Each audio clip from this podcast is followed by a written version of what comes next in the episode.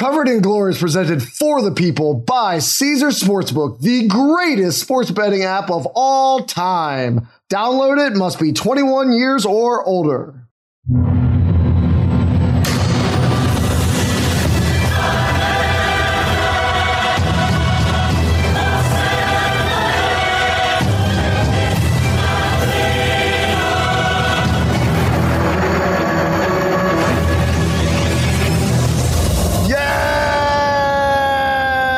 Yes, welcome back to Covered in Glory, where our beloved Premier League came back with a vengeance, Brett.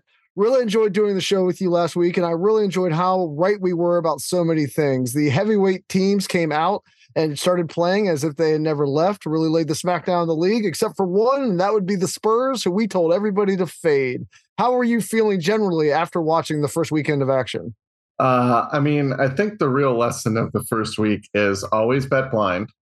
Just don't look at the lines. Trust your gut on something. It's always going. It's going to hit 100% of the time. So that's what we learned. Brett bet Erling Haaland to score 2 goals absolutely blind. He didn't know the odds. They hadn't been posted, and he went ahead, threw it in his 5-pint, and sure as hell, it came in. The big Norwegian cashed for you almost too easily. Yeah, I mean, he took like 8 shots that game and had legitimately two expected goals worth of chances. He probably could have easily turned those chances into 4 or 5. So, yeah, like I said, just bet blind. Don't even look at lines. Just if you feel it, if it feels good, just throw money at it. Sure. Yeah. Just keep betting blind, Brett. Like, keep telling our audience that you don't look at lines before you give out advice. This is just a great way to kick off another episode of I'm a true professional, show. Yeah. I'm a true professional, Toby. Let's not get lost. Let's not let get lost in this whole thing.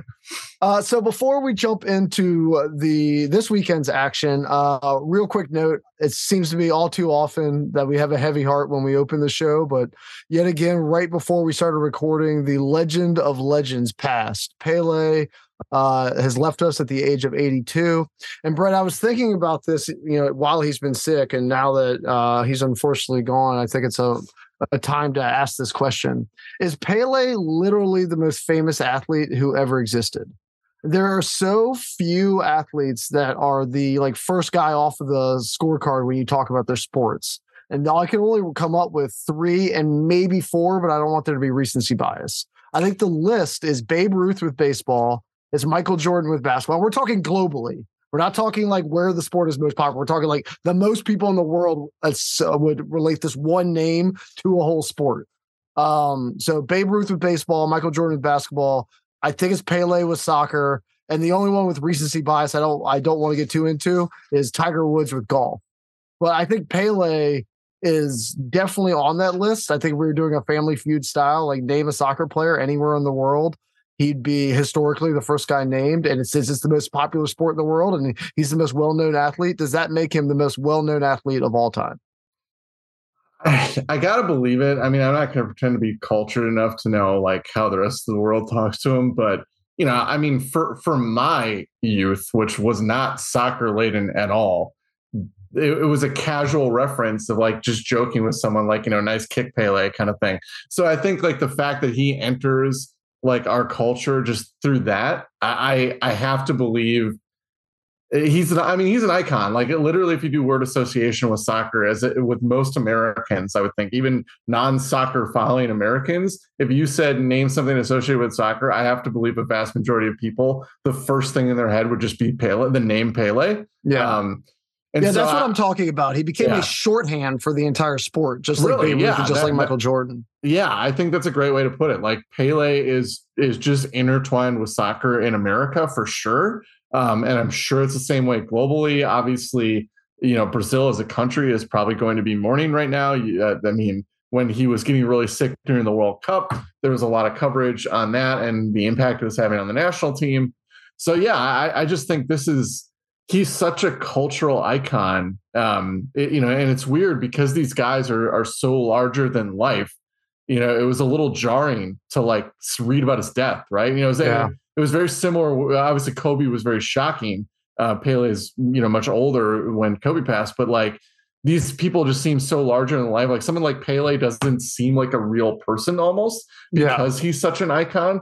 They, you know, it's that's kind of one of those things is like, that I think about when I see him passing. It's like, oh my God, like, you know, this guy was so iconic. Like, you forget he's just a human being as well. Yeah, we've lost legends recently, like Franco Harris or Bill Russell comes to mind. I mean, like, you know, seminal figures in their individual sport, but somehow Pele, it feels closer to the Queen of England dying than it does, you know, just another athlete. And I don't mean that to, you know, demean anybody else. It's just like, that's how big of a international figure that he has been for so long as well, right? Like, I mean, he breaks on the scene in the 1958 World Cup, and ever since then, he's, you know, obviously, or not obviously, but arguably been the most famous athlete on the planet. So, I mean, Muhammad Ali's probably another one. Like, you're talking about real upper total seminal sports figures leaving us, and we obviously, thoughts go out to his family, thoughts go out to the entire country of Brazil, but what an unbelievable legacy for one man to leave behind. Yeah, absolutely. And 2023 can stop doing this. It just doesn't need to follow suit with 2022. So just saying that to the new year, you know, putting it out in the universe kind of thing. Well, even if we have a heavy heart, we still have games coming up this weekend, and I would love to talk about them with my friend. We're going to start at Liverpool versus Leicester. Liverpool is 6th at 25 points. Leicester is 13th at 17 points. This game is Friday at 3 p.m. We are taping this on Thursday afternoon, just in case there is any late breaking news. Liverpool is minus 370. Our friends over at Caesars have Leicester at plus 900. The draw is plus 245. Liverpool minus a goal and a half is minus 130. Leicester is plus 100.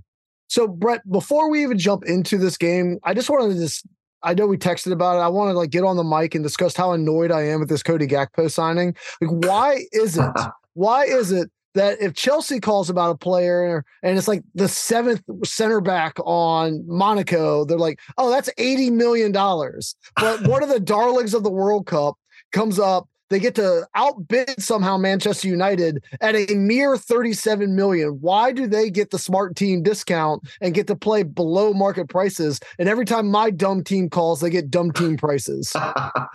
Yeah, I mean, I think it's one of those things that, I mean, you and I have no idea how the inner workings of these transfer fees go. I don't think most of the people involved probably do either.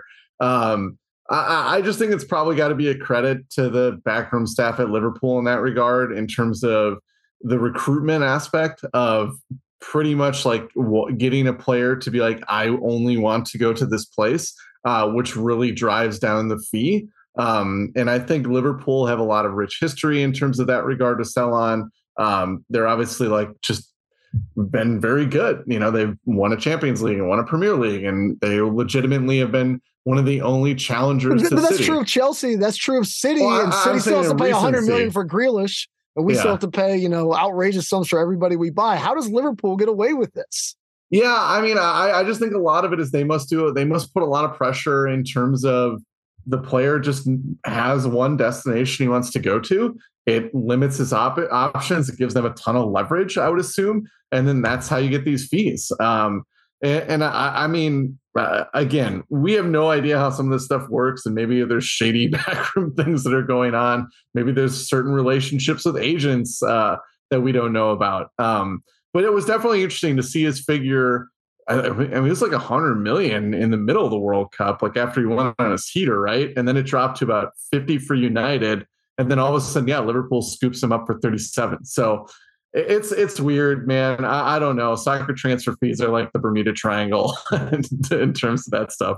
Well, putting aside how annoyed I am at the price, and I am plenty annoyed, does he actually make their team that much better? I know that seems weird to say about a guy who was the darling of the World Cup, but you and I talked about when we were covering the World Cup, he did score 3 goals, but you know, they were on pretty low XG. Like, it was excellent shots in the moment, but is that sustainable? And when they already have Firmino, Salah, Jota, Diaz, Nunez, it obviously makes them in the short term better because of the injuries that they have. But long term, is Gakpo even an upgrade for what they already have up front?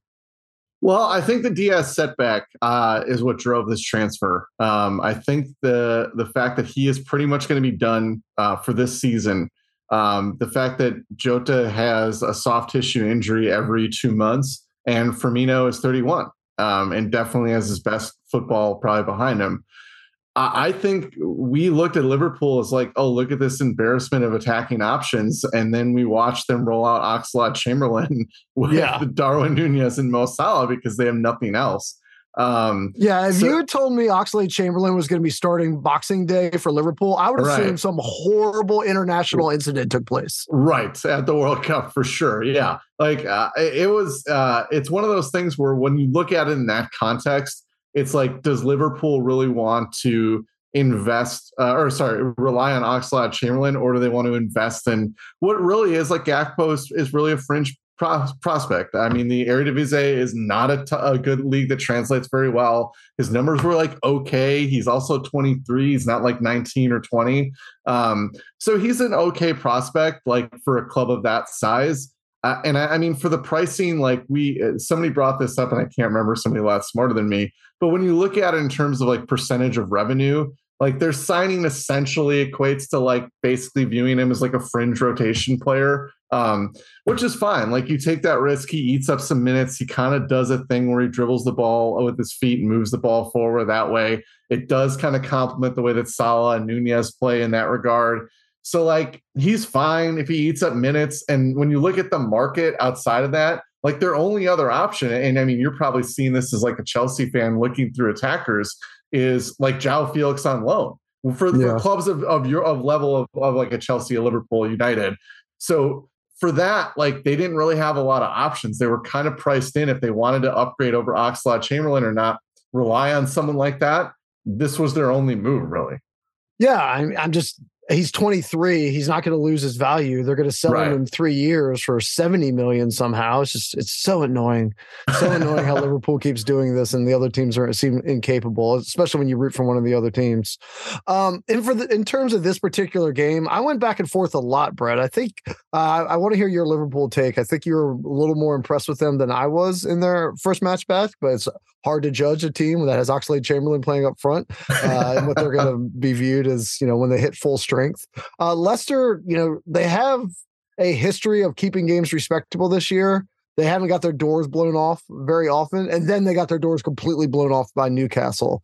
So in trying to handicap this game, I think I have some recency bias, even though Leicester's been playing a lot of one goal matches throughout the year. I'm not going to give out Liverpool minus 370 because, you know, that's what Harry would do. But I didn't know which way to go on the adjusted line. And just because I can't unsee how bad Newcastle beat Leicester, and Liverpool did look, you know, pretty good moving the ball around the pitch. Salah's goal on that tap in off some beautiful movement. Robertson looked incredible down the left in this particular match. I will take Liverpool minus 130, but it's my prop that I would actually play. Because, you know, if you're going to take Liverpool minus 130, that has okay value. But I would go for real value if you think that can be the result. I would go two exact scores and I'd put half a unit on each. I'd put Pool at 2-0 at plus 675 and Pool at 3-1 at plus 950. And then if you think they can win by two and they end up winning like 4-2 or, you know, 4-1 or whatever it might be, then go with God. You lost that one, but at least you got some real juice on the 2-0 and 3-1, which are the most likely results if you're going to play the one minus 1.5 anyway. Yeah. I mean, I think I'm actually going to, you wanted my take, but this is going to end up bouncing back to you because I kind of put together a little analogy here. But like we're two very galaxy brained, you know, handicappers here. We're smart. We're above the fold, but like our limitations even are something that I think this Liverpool team exploits. And I think it's because when most teams experience a drop in form, usually there's a thing that our brain can connect. Like this player's hurt, this guy left, or this guy's getting older or whatever. And with Liverpool, like we see the names out there, Fabinho, Henderson, Thiago. They could not control that match against Villa. And like, when I look at your Chelsea team, right? Like there's reasons maybe why this season hasn't gone as you wanted to. Conte's been out, huge part. Like we can link those two things very easily. Really good midfielder out, not playing. Chelsea's performance suffers. We're seeing like the same Liverpool team.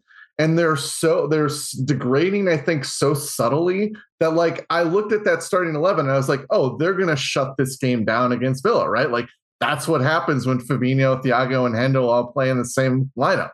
And no, it was a wide open game. Shockingly open game, yeah. It's so weird. And I think part of that is, like, Darwin Nunez doesn't do anything in settled possession. So, like, you're just playing with a guy that's, like, only useful in transition. And so... And who suddenly is dummying balls in front of the net rather than striking. Like, if he's not going to actually kick the ball, like, what the hell's Nunez out there for? Yeah, that was an interesting thing, is the pass up that one shot. But I guess the way that I was going to throw this back to you is, like, do you remember a team that came back basically as complete? I know, like, we just talked about Jota and Diaz being hurt, but basically came back as complete as Liverpool did, but produced such drastically different results when those same players took the pitch in just 6 months. Yeah, I don't remember a team that has, like, been this different before. This is where my bias will show. Like, watching Chelsea for the last 20 years, Chelsea has had seasons like this, right? Like, throw this to you, is I know there's going to be a Chelsea team that you're going to throw out there. Yeah, we're talking about, like, the most, I think, obvious example of this, and I'm pulling off long memories here. Was Mourinho's second time around? Yeah, when they win the league, and then the next year they're like 10th or 11th or whatever, and it was largely the same individuals, and they just got tired of Mourinho, and he'd worn them out. I can't remember if there were injuries, but I remember it largely being the same squad, and then them just going from, you know, league champs to trash seemingly overnight. I'm sure there's been some United teams that we could say that about, because they've gone, you know, had pretty wild swings from year to year, from time to time. But your overall point is the right one. Like, we've been talking about Van Dijk just being slightly worse, and all of a sudden Thiago not being, you know, the entire world beater that he's been before. And we talked about Fabinho in a similar way. And you see the names on the back of the jerseys, and you think about them from the last 3 or 4 years, and our brains haven't fully adjusted that maybe they're 5% worse. And in a league as competitive as the Premier League, with all the money flowing around, and teams, you know, 1 through 17, all would be pretty competitive in the top 5 of almost any other league in the world. That 5% starts to really, really matter week to week. Yeah, and I'm really glad that I threw that back to you, because I think you hit it perfectly. I was perfectly worded.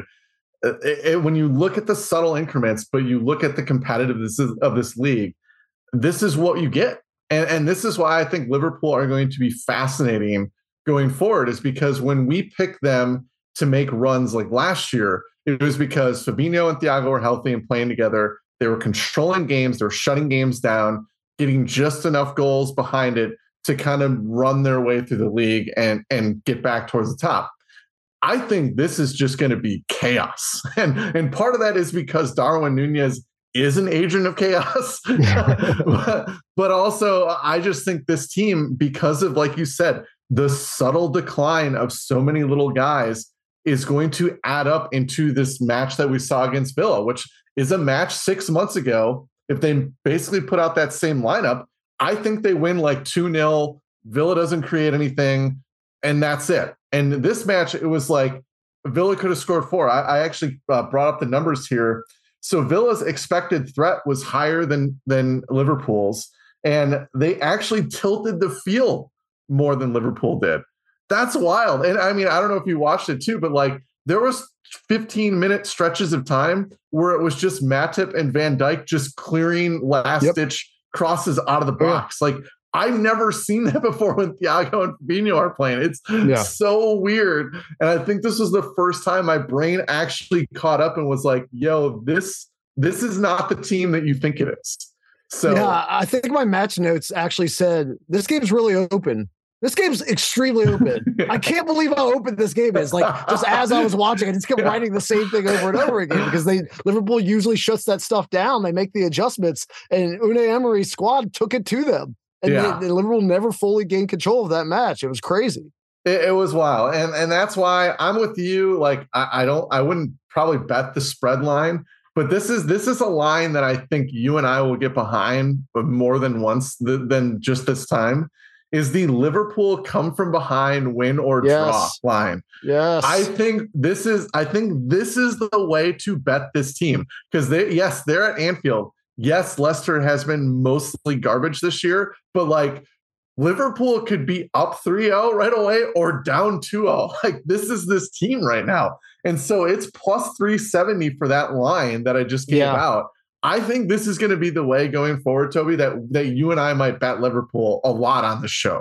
I love what you just said. I love it as a portfolio bet. Just bet it every single week blind, because like I don't know if like Leicester's the team I would start with necessarily, because you know they just got trucked by Newcastle. They often are held to 0 to 1 goals per match.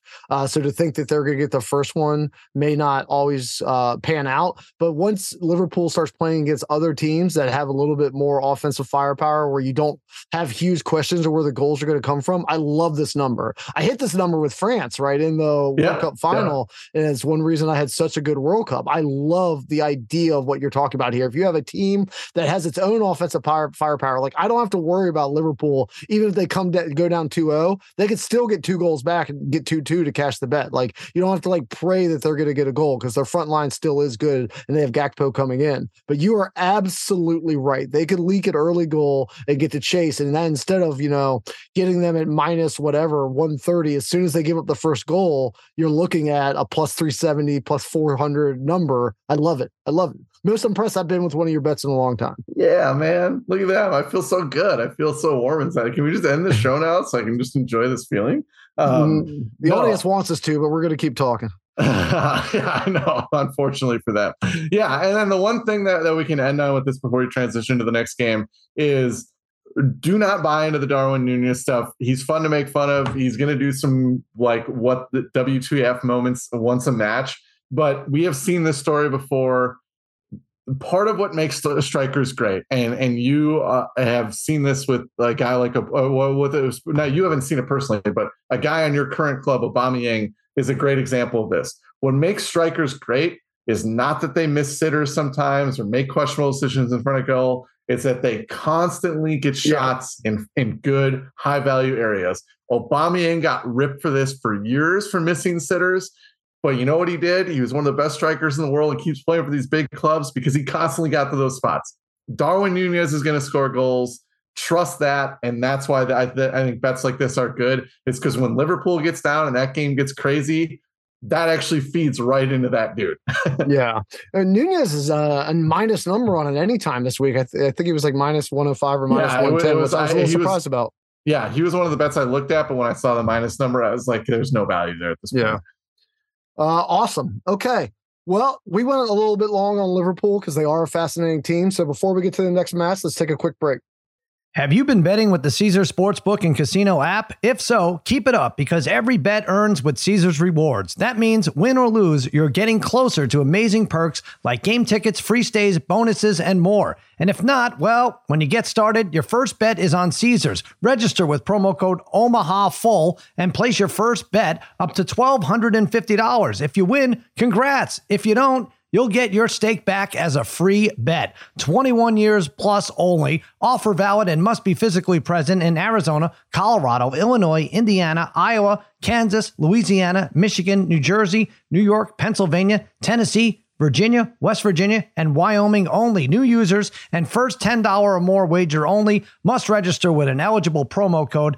Bet amount of qualifying wager returned only if wager is settled as a loss. Maximum bet credit, $1,250, must be used within 14 days of receipt. Tier credits and reward credits will be added to account within 7 days after qualifying wager settles. See Caesars.com/promos for full terms, void where prohibited. Know when to stop before you start. If you have a gambling problem, in Arizona, call 1-800-NEXT-STEP. Colorado, Wyoming, Kansas, affiliated with Kansas Crossing Casino, call 1-800-522-4700. Indiana, call 1-800-9-WITH-IT. Iowa, call 1-800-BETS-OFF. Louisiana, call 1-877-770-STOP. Licensed through Horseshoe, Bossier City, and Harris, New Orleans. Michigan, call 1-800-270-7117. Illinois, Maryland, New Jersey, Tennessee, Virginia, West Virginia, Pennsylvania, affiliated with Harris, Philadelphia. If you or someone you know has a gambling problem, crisis counseling referral services can be accessed by calling 1-800-GAMBLER, which is 1-800-426-2537, or in West Virginia, visit 1-800-GAMBLER.net. New York, call 877-8-HOPENY or text HOPENY 467-369.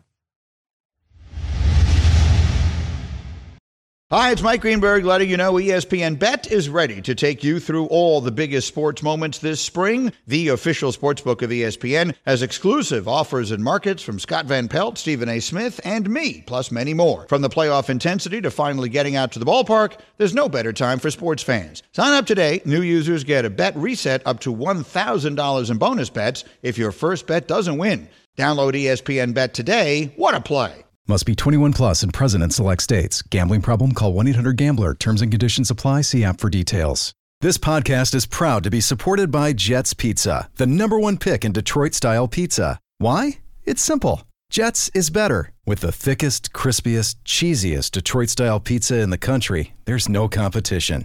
Right now, get $5 off any 8-corner pizza with code 8SAVE. That's the number 8, S-A-V-E. Go to jetspizza.com to learn more and find a location near you. Again, try Jet's signature 8-corner pizza and get $5 off with code 8SAVE. That's the number 8, S-A-V-E. Jet's Pizza. Better because it has to be. Okay, we are back. And before we jump into our next match, I want to give a friendly reminder to everybody out there in the sound of my voice that you can come meet Brett. You can come meet me. You can come meet some guy named Cousin Sal and everybody else who works with the Extra Points Network in Las Vegas. The background figures. The background figures, the supporting players to the beautiful game. Backup dancers. On January 9th, we are doing a tailgate for the National Championship for Football Americana, the college version of it. We are going to be at the Jimmy Kimmel Comedy Club from 2 to 3:30, putting on a live edition of Extra Points, doing a meet and greet. Welcome to stay afterwards and watch the National Championship with us. Tickets for that event are on Ticketmaster.com and Vegas.com right now. And on the day before, we will be hanging out all day at the Jimmy Kimmel Comedy Club for the NFL games. And then Megan Gailey is going to do stand-up that night. The watch party is free to attend. Tickets to see Megan are on sale at Ticketmaster and Vegas.com as well. We would love to see you guys there. It's going to be a ton of fun. We're so excited to get out and do a live event again. And I'm excited to say that Diageo has come on as a sponsor. So we're going to have a lot of their presence there, and we're going to be doing some really fun things with them. So please come join us. And we look forward to talking about the beautiful game with you. If you're not too enamored with seeing Harry and his brother right next to each other, which is a sight to behold. So the next game that we have right now is the Wolves at 18th at 13 points versus Manchester United, 5th at 29 points, Saturday at 7:30 a.m. United is -107. Wolves are +285. The draw is +250. United minus half a goal is -110 over at Caesars. The Wolves are -120. So, Brett, you sent me a text earlier saying you had some nice things to say about Manchester United and you hope that we could still be friends afterwards. I didn't text you back because I wanted to tell you live on the show. I actually wrote down in my notes, I kind of like watching United now. I kind of I kind of like it. Now that Ronaldo is gone, if Rashford is going to morph into Harry Kane, like with his goal scoring and his playmaking, like it was his playmaking that was just off the charts in that game this weekend. And Casemiro is going to continue to look like a world beater for both club and country. And Harry Maguire is going to continue his epic run of not playing at all. I've got to reconsider them. I have to. I've got to reconsider them. And if like Ten Hag is going to wake up out of his coma and draw up set pieces like the one he drew up for Rashford for the opener, like, holy hell, 10 weeks is dead. Long live Eric, 10 years. Like, that was amazing. He looked like he was actually a difference maker in that match. So if all that's going to come true, how am I not going to reconsider how I feel about United? I mean, this is the thing that it's so frustrating sometimes, and I can't imagine what it would have been for a United fan. But like, basically, what United is right now is just finally a solid team without a huge glaring flaw, right?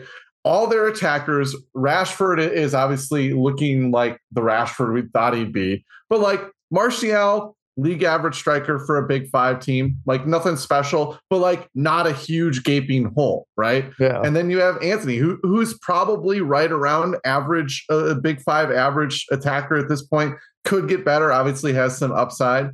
Then you got obviously Bruno, who's a +8, Christian Eriksen, who still has some legs left, who's a +8, Luke Shaw is a fine, solid left back, Aaron Wan-Bissaka came back, he has his flaws, but like, what Aaron Wan-Bissaka does is shut down an entire side of the field defensively. And then Lissandro Martinez and Rafael Varane, they're just guys, but like they're not Harry Maguire. I know that's your favorite thing about him. But like, they're just solid. And then obviously when Casemiro can still be a great six and do as much as he does for that team in terms of winning the ball back, playing it forward, you know, giving Bruno and Eriksson free creative license. Like, this team actually finally makes sense. You know what I mean? Yeah. And we have not said that about a United team in I don't even know how long, since Sir Alex Ferguson, probably. There's no glaring hole. There's no weaknesses. They got a little bit of depth. Like, Elanga can come into the front four. Fred is fine rotating in for Eriksson or Bruno as like an eight. Like, their fullbacks, you got Diego Dallo and Wan-Bissaka are going to probably alternate. So, and you know, as much as we give him crap, like, Harry Maguire as the third center back on a team that's going to be finished between fourth and sixth is not a horrible thing, right? Yeah. So, and even Victor Lindelof as your fourth center back, definitely not a horrible thing. So this team is just finally solid. Like, this is what we're seeing. And it's weird because we just talked about Liverpool, like the team that used to be the shutdown, win games, like work like clockwork team, now just becoming the agent of chaos that United used to be. And I think United is now becoming that team. I think we're going to start seeing a lot of performances that we just saw against Forest, really clean, really controlled, and they're just going to grind out results from this point forward. I think you just put it well, and I'm just going to paraphrase just slightly. I think what's great about being a United fan, and the reason we've made fun of them for so many years, is that they had a team that when you looked at the individual players and the money they spent and the recruitment that they bring in with the Pogbas in the world, etc., they look like a team that should be first that finished seventh. Now they look like a team that, you know, could be sixth, that it could finish fourth. Mm-hmm. And so, like, that's so much less frustrating, right? Like, you have guys that have come together, they should finish somewhere between third and sixth, and they will finish somewhere between third and sixth. That is a much better place to be as a fan than having a semi-Galacticos that look like they should be walking the league, but, you know, are sitting out like seventh and eighth. It's definitely less fun for us. It's less fun for United to just be solid. I mean, your jokes are going to take a hit throughout the show. This is tough for you. Well, I mean, One, they're not coming down from that big a high, but two, I'm going to find new material. Don't you worry. They'll screw something up. But yeah, so I think that you're exactly right. They are now a solid team with solid parts that is playing solidly. And in this particular game, if that's your view, like, why wouldn't you take them over Wolves? Wolves got to win at the death against a team that's also a fellow relegation contender. And you're going to get United, who's actually looking good at only minus 107. Wolves haven't gotten a result against a decent team since Newcastle in August. So I just don't believe in Wolves at all. I think we're going to be talking about them a lot as they fight off the drop, not as they like rocket up the table. And I think that some of the United kind of scar tissue from the Ronaldo and Harry Maguire days is still lingering in that number. I think they can win this 2-0, 3-0 pretty easily. So getting them on the money line at minus 107 is one of my favorite bets. Yeah, and you know, I'm with you on the money line. I'll throw out my prop as the clean sheet and just preface it with Wolves are terrible attacking, so you should just bet clean sheets against Wolves. But we talked about portfolio bets with Liverpool. I actually think that there's a portfolio bet right now. I think United is going to be undervalued for the next couple of weeks, because even if you look at their recent slate of games, in their West Ham match, which was an even match that they just kind of lucked out a win, Ronaldo was starting up top and played 90 minutes. In the following match where they got trounced by Villa 3-1, one, give Unai Emery credit, but two, there was Ronaldo playing, Donny van der Beek was playing, and then Victor Lindelof was in the lineup. And then even in their last recent game against Fulham, before they played this last one against Forest, Malacio was playing at right back, who they brought in to be a left back, and Lindelof was at center back. So, like, this is the United. We did not see this United team, and which, by the way, had Luke Shaw at center back this last match against Forest. But we have not seen this full collection of United team. We have not seen a Rashford, Martial, Anthony front three with the Casemiro, Eriksson, Bruno triumvirate in the midfield with Shaw at left back, Dallo or Wan-Bissaka right back, and then two center backs. Like, this is the first time we're getting the best version of United, and I don't think the models are going to catch up with this. So yeah. I think United are going to just generally be undervalued over the next couple of weeks. Yeah, and my prop goes right into that because I think somebody else is going to be undervalued until he rips off 5 goals in 4 games. It's Marcus Rashford. Yeah, Rashford's anytime goal scorer is still plus 190. I think that's going to be, plus 100, minus 110, plus 110 here in about 6 weeks after he goes on a tear. He looks so good for England in the World Cup, and he comes right back into the league, scores a goal in that awesome set piece, was extremely active. His passing from distance was just mesmerizing, and he was always in the mix of in the goal area of getting himself in good positions to score. And so if he's going to continue to play like this, then getting him at plus 190 is going to be an auto bet for me until the line adjusts. Yeah, I think that's right too. And then the other part is like when Martial plays centrally, he plays on the left wing. He is just generally going to get on the ball more in that spot. So, and that's kind of his preferred position is that left wing anyways. So I think that's great. I think that's a great bet as well. I hate to do this because it's United, but like there's just going to be a lot of value, I think, coming up for this team. Yeah, it's going to feel really weird in my $5 later when there's multiple United bets in it, but that's where we are. I mean, yeah, to have Liverpool possibly being a dumpster fire and United just being a solid, steady, consistent machine. I don't know if I'm going to be able to get my brain around this for a few weeks. Beauty of being handicappers, though, like you can't, stick on your old thoughts forever. If you want to make money, you got to be willing to take the new information and adjust. Exactly. All right. A team that doesn't need much adjustment because they still look like they have a chance to walk the league is Manchester City, second at 35 points versus Everton, 17th at 14 points. This game is Saturday at 10 a.m. City is minus 800. Everton is plus 1900. The draw is plus 700. On the adjusted line, we had to get all the way to City minus 2.5 at plus 105 and Everton at minus 135. Oh my God. It was so great to see City play again. Obviously, I love the World Cup. Obviously, it's my favorite sporting event in the world. Anybody who's been listening to us will not doubt the passion we put into that event, but to watch the highest level of club team come back together and play again, it's just so much more quality than we saw in the World Cup, despite those being the collection of the best players in the world playing as hard as they can. It just somehow cannot replace the familiarity and the recruitment that comes at the elite club level. And like, I don't think there's anybody who personified it more than KDB. Like watching KDB playing this game for City versus the performance he put on for Belgium for his country in the World Cup was night and day. Once again, he looked like one of the best players of the year. His like deft touches were unlocking space over and over again, and then he'd hit the incisive pass that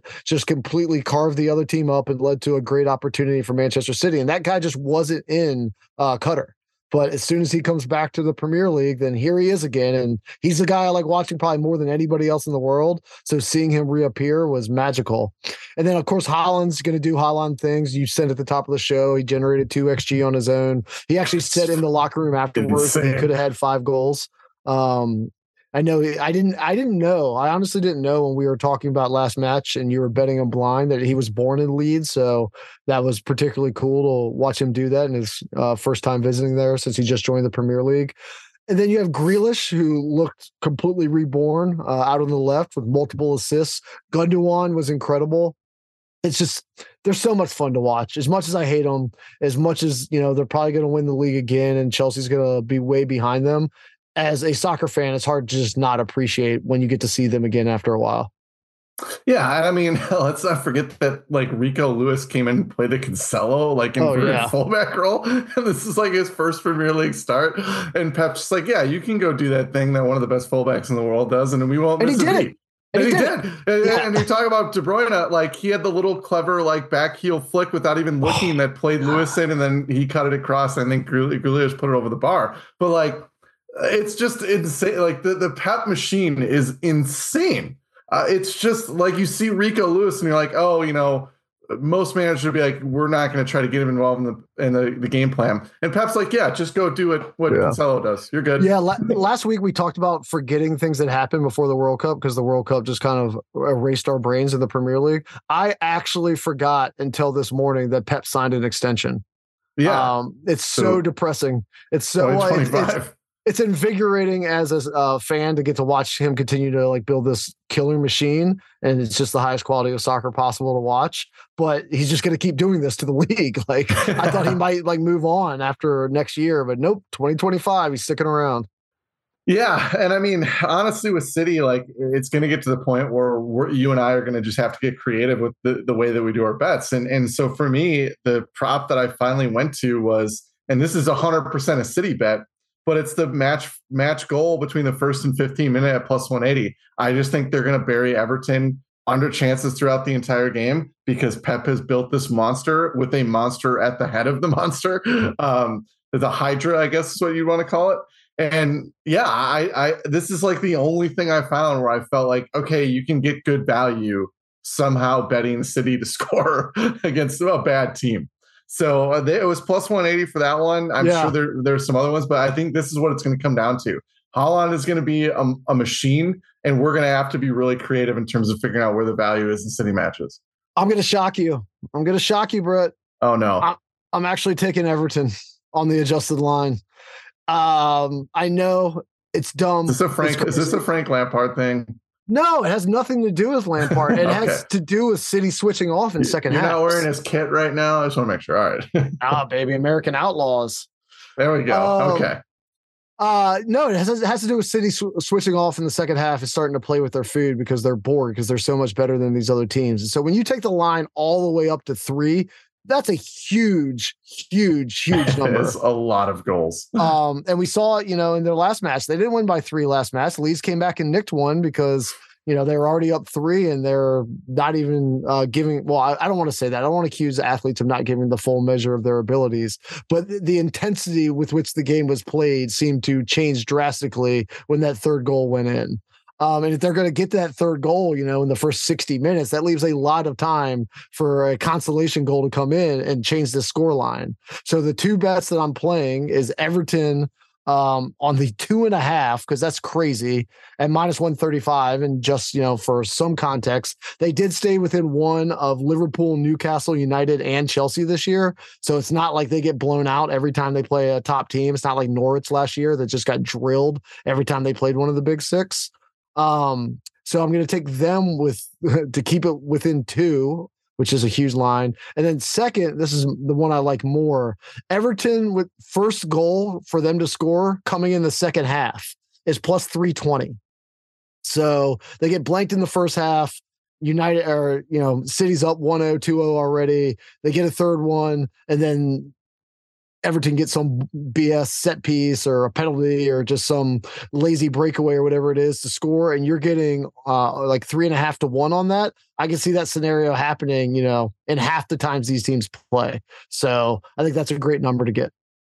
Yeah. The thing I would add to that, well, the caveat I would say is Everton are garbage. But the thing I would add to go to your point would be that one of my hot takes, my many hot takes that I keep suppressed sometimes, is I think we would be having a very interesting conversation about Ederson if he did not play for a team that basically always had the ball. Like he has some flaws as a shot stopper, and I think will concede more goals than probably the average keeper. Now, granted, he's going to play some pretty incredible balls at his feet. That's the thing that Ederson is there at City for, is they have possession 70% of the match, so they don't need to worry about how many shots he's going to face most of the time. But I think if there is a chink in their armor, it is that Ederson is looking like a more and more vulnerable shot stopper, which would lead into a lot of bets coming late, teams nicking goals unexpectedly, just because I'm not sure he's all that good in that department. Yeah. Well, it's something to keep an eye on for sure. I mean, we've seen it with other teams, and sometimes dominant teams' goalkeepers look great because they put up a lot of clean sheets, but then all of a sudden they have to become a world-class shot stopper. And Danny Ward had like six clean sheets or something this year. So, and we know my feelings on Danny Ward. Yeah. I mean, Edouard Mendy was like winning awards as the best goalkeeper in the world. Then all of a sudden Conte went out and he's a backup to Kepa now. So Life comes at you fast and go. All right, we got three more games. Let's rip through them real quick, Brett, and get people out of here. Yeah. Next up, we have Brighton versus Arsenal. Brighton is 7th at 24 points. Arsenal is 1st at 40 points. This game is Saturday at 12:30 p.m. Arsenal is plus 108. Brighton is plus 240. The draw is plus 250.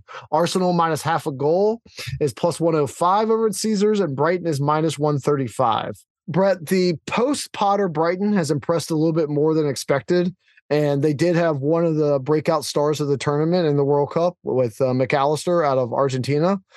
Problem is, Mac Allister is still having a great time with his girlfriend somewhere and is not going to be in this lineup.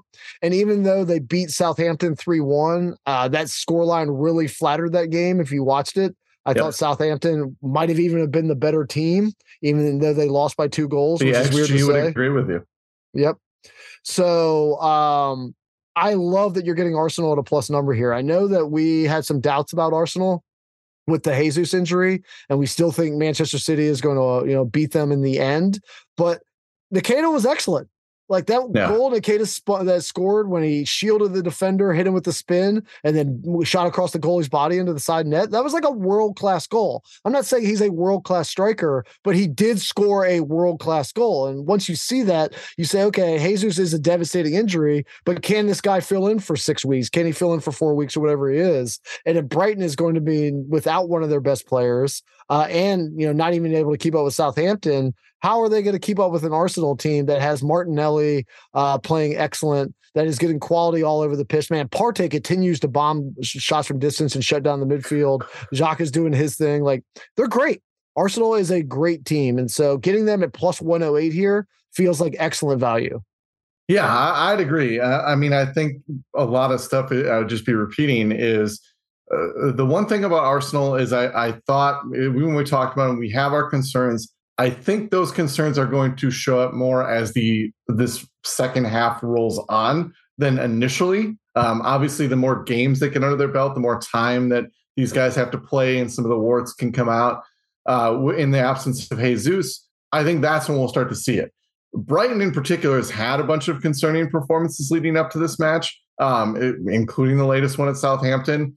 And they don't have Mac Allister, who I would also agree is probably their best and at least hottest commodity at this point. So Arsenal at plus money seemed like a trap.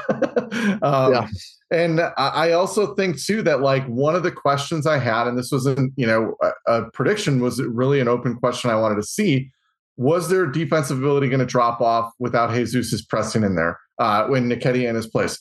And I didn't see that. I thought I saw a team that still was going to control a lot of the matches that they're in. So the score no at plus 110 seems to suit the two types of path this match can take. If Brighton pulls out an upset win, it's probably because they stop Arsenal from scoring.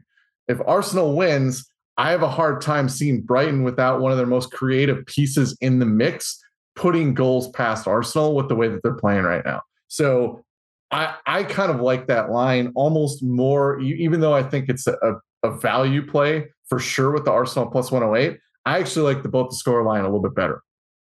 Interesting, because I kind of going the other way on it and playing the over 2.5 goals at minus 125.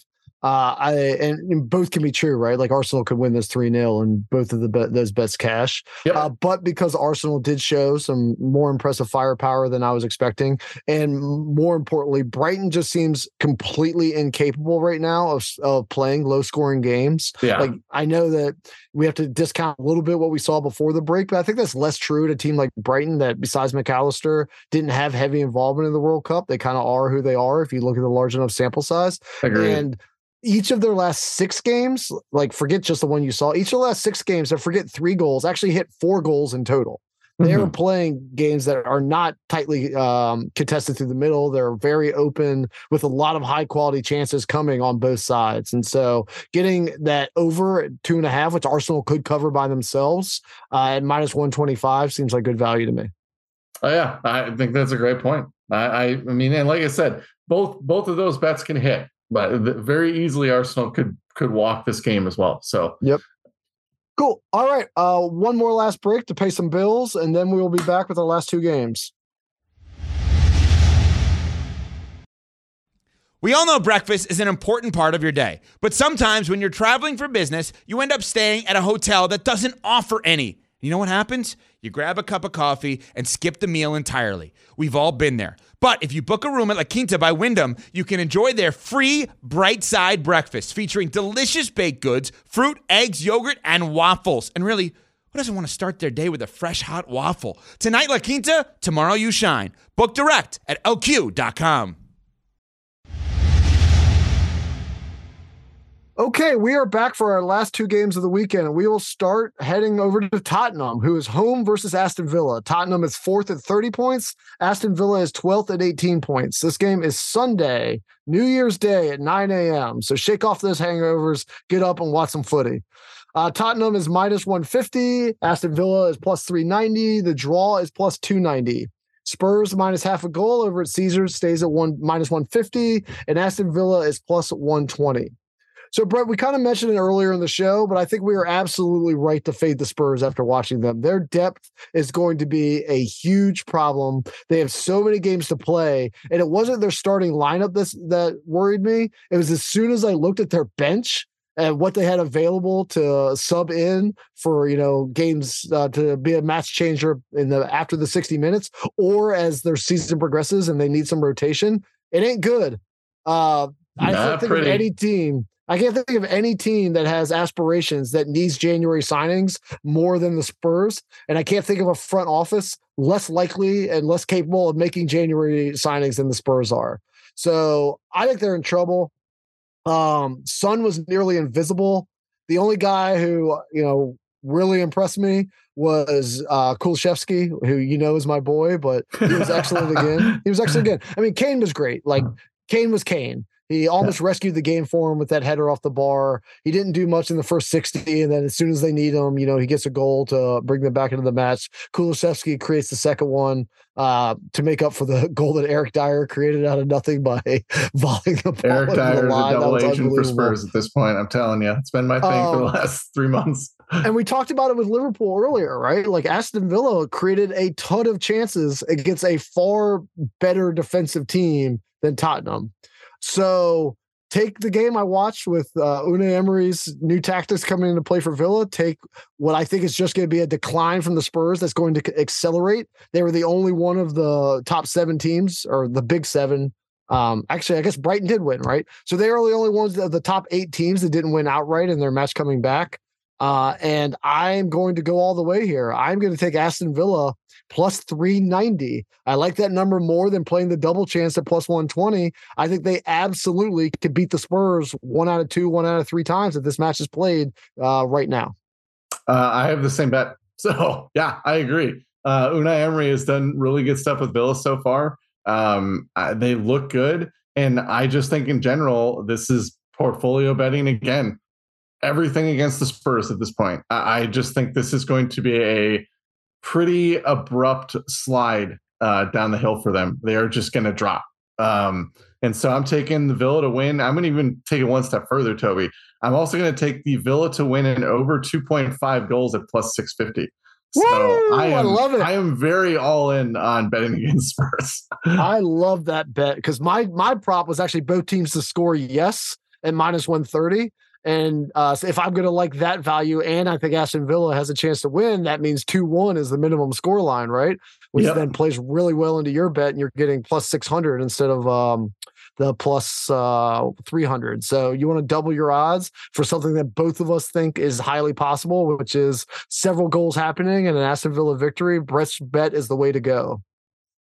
Yeah, I mean, look, we're going to hear this all the time, man. It's just going to be this is going to be anti-Spurs. If you're a Spurs fan, yes, we have a bias against your team. I don't think we have a bias because I opened the season preview with saying that I thought Spurs was going to finish second in the league. Like, I still love Conte. It's just what we talked about 20 minutes ago. As handicappers, you have to adjust to what your eyes are seeing. Yeah. And if they don't get reinforcements, they are going to really slip in January. And once they slip in January, like, how are they coming back from that, particularly with Newcastle playing as well as they are, with Liverpool being on their way back up the table, with United being shockingly solid. And I still think Chelsea has a chance to climb up the table. And so, like, if you told me what's more likely, Tottenham to finish 4th or Tottenham to finish 7th, I'd actually lean to 7th right now. Oh, 100%. Yeah, absolutely. It's 7th. Yeah. I couldn't agree more. So there will be a lot of Spurs hate, but it's, as Toby put it, it's adjusting to new information. It's not just blind hatred. Yep. It's informed hatred. I'm going to steal that. All right. Last match. Forest 19th, 13 points versus Chelsea 8th at 24 points. This game is Sunday at 11:30 a.m. Chelsea is minus 145. Forest is plus 410. The draw is plus 265. Chelsea minus half a goal stays at minus 145. Our friends at Caesars has Forest at plus 115 for their double chance. So, Brett, I'm heavy on Chelsea in this game. I'm just going to say it right up front. Forest looks so incredibly bad against United. Like this, I talked earlier about how shocking it was to see how good City looked in coming back from the World Cup. And then you see a team like Forest and you're like, oh, okay. It's not every team in the Premier League. Like there is still really bad soccer being played. It's mainly being played in Nottingham.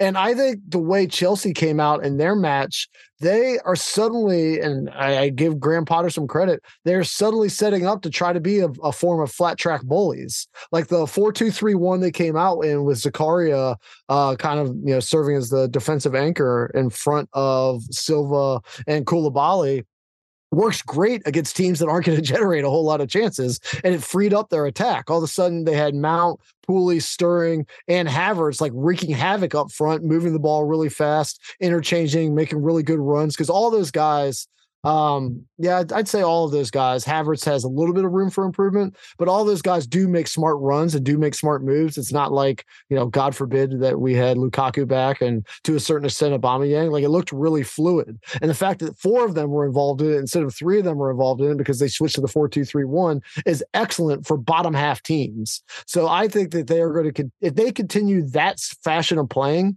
and even though they're going to have to be without Reece James for a little bit, who looked absolutely incredible in the first 45 minutes, and it broke my heart to see him limp off and then the 55-minute mark. And even without N'Golo Kanté, where they really miss those guys are in top 7 matchups. They don't miss them quite as much when they're playing terrible teams like Forest. So for this particular game, I'm even adjusting the line up, Brett. I'm taking Chelsea minus a goal and a half and moving the line all the way up to plus 185. Yeah, I mean, I don't have the stones that you have.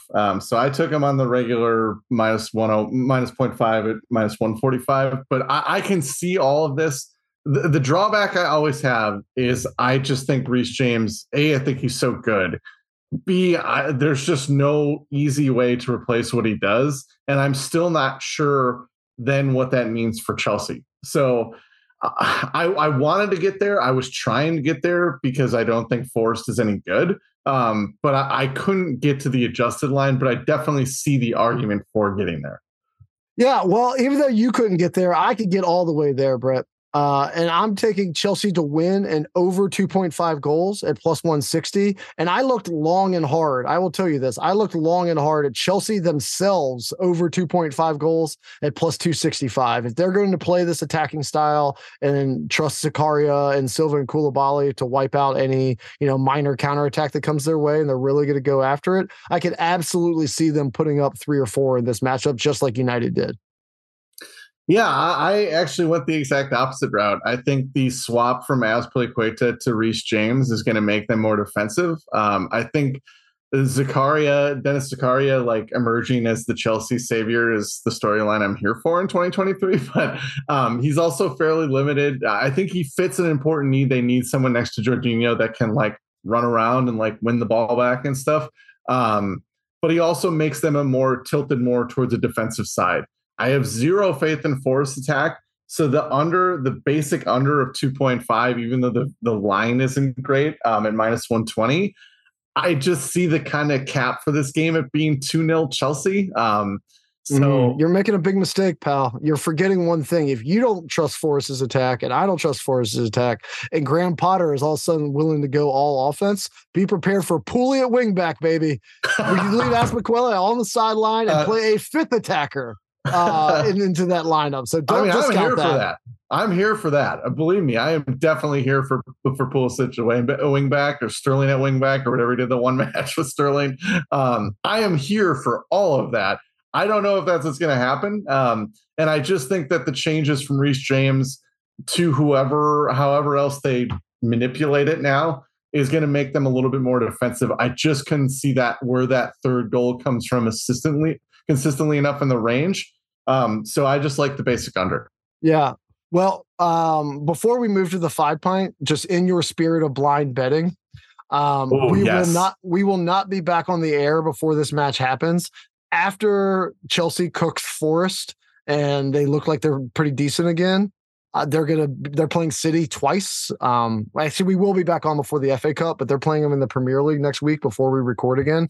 I will blind bet City in that matchup. Without Reece James, Chelsea is going to get destroyed by City. So give me City minus 1.5 at whatever the number is versus Chelsea midweek next week. I've started a trend. I love it. It's the first time I've been a trendsetter in my life. Without this isn't the game where they really miss Reece James and miss N'Golo Kante. Yes. City is where they extremely miss Reece James and N'Golo Kante. And without those guys, they are going to get run off the pitch. So that's my blind bet for you. I love it. I love that blind bets are catching on. I hope everybody does it. Here we go.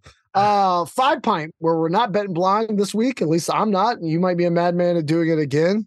And I hope you do, because I'm slightly winning, Brett. After last week, I had extended my winning streak. I had another plus week. You came pretty damn close after you hit that Haaland bet. You essentially broke even. So I am now up 34.9 to 34.1. I think the notable thing about those numbers is that means just for the month of December, I am plus 10 units and you are plus 9 units. This is mid-heater, folks. If you have been listening to us, I hope there are a couple extra gifts under the tree. Keep tailing us until it's time to fade us, which probably be pretty soon. So I'm heavy on two matches this week, Brett, and shockingly, one of them is Manchester United. I'm going to go with United to win minus 107. I'm going with that Rashford anytime at plus 190. And then if you head over to Chelsea, I am taking them both on the adjusted line. Chelsea minus 1.5 at plus 185.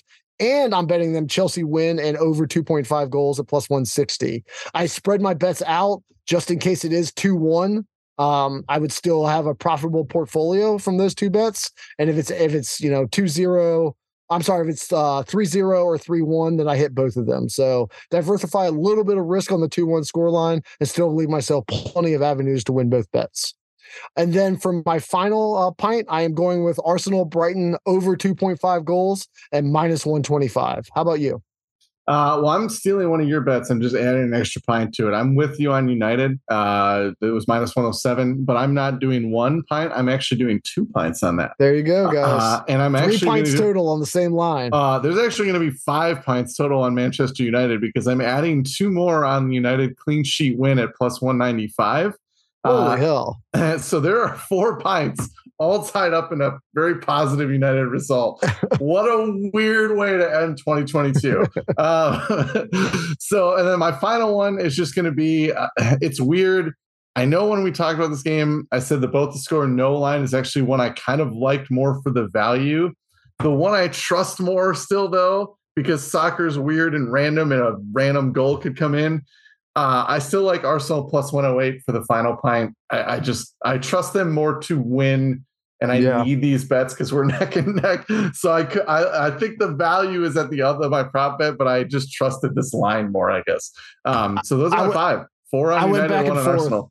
I went back and forth for my last pint on the Arsenal plus 108 and the over 2.5 at minus 125. So I'm glad we ended up on different bets because it makes it a little bit more fun. Yeah. But since I'm winning, I wish I had covered you and then leave you almost no path to victory. That's just because I'm a competitive bastard. Yeah, I was going to say, just game theory, man. Just take all my bet. Let me go first and then take all my bets. That's true. I probably should do that next time. All right.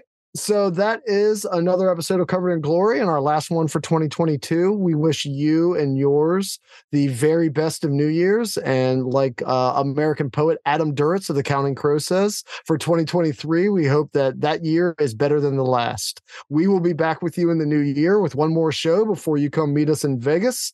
And we will be excited to return with our usual interchange of horrible advice backed by expert analysis. Happy New Year's, everyone. Take care, y'all.